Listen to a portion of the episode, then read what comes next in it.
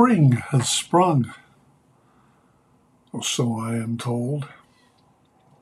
And when I think of the word spring, I think next of the garden, where things are beginning to bloom or are blooming, uh, opening, growing,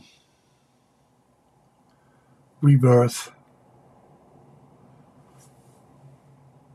So I want to share some poems this morning by, or three of them, by um, Rumi that speak to gardens everywhere. The garden of the heart. When your heart becomes the grave of your secrets, that desire of yours will be gained more quickly.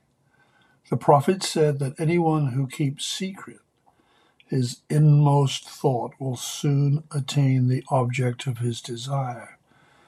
When seeds are buried in the earth, their inward secrets become the flourishing garden.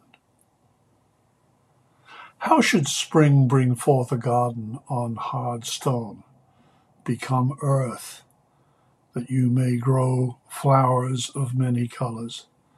For you have been heart-breaking rock.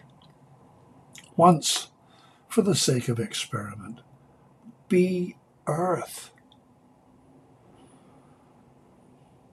A moment of happiness, you and I sitting on the veranda, apparently two, but one in soul, you and I.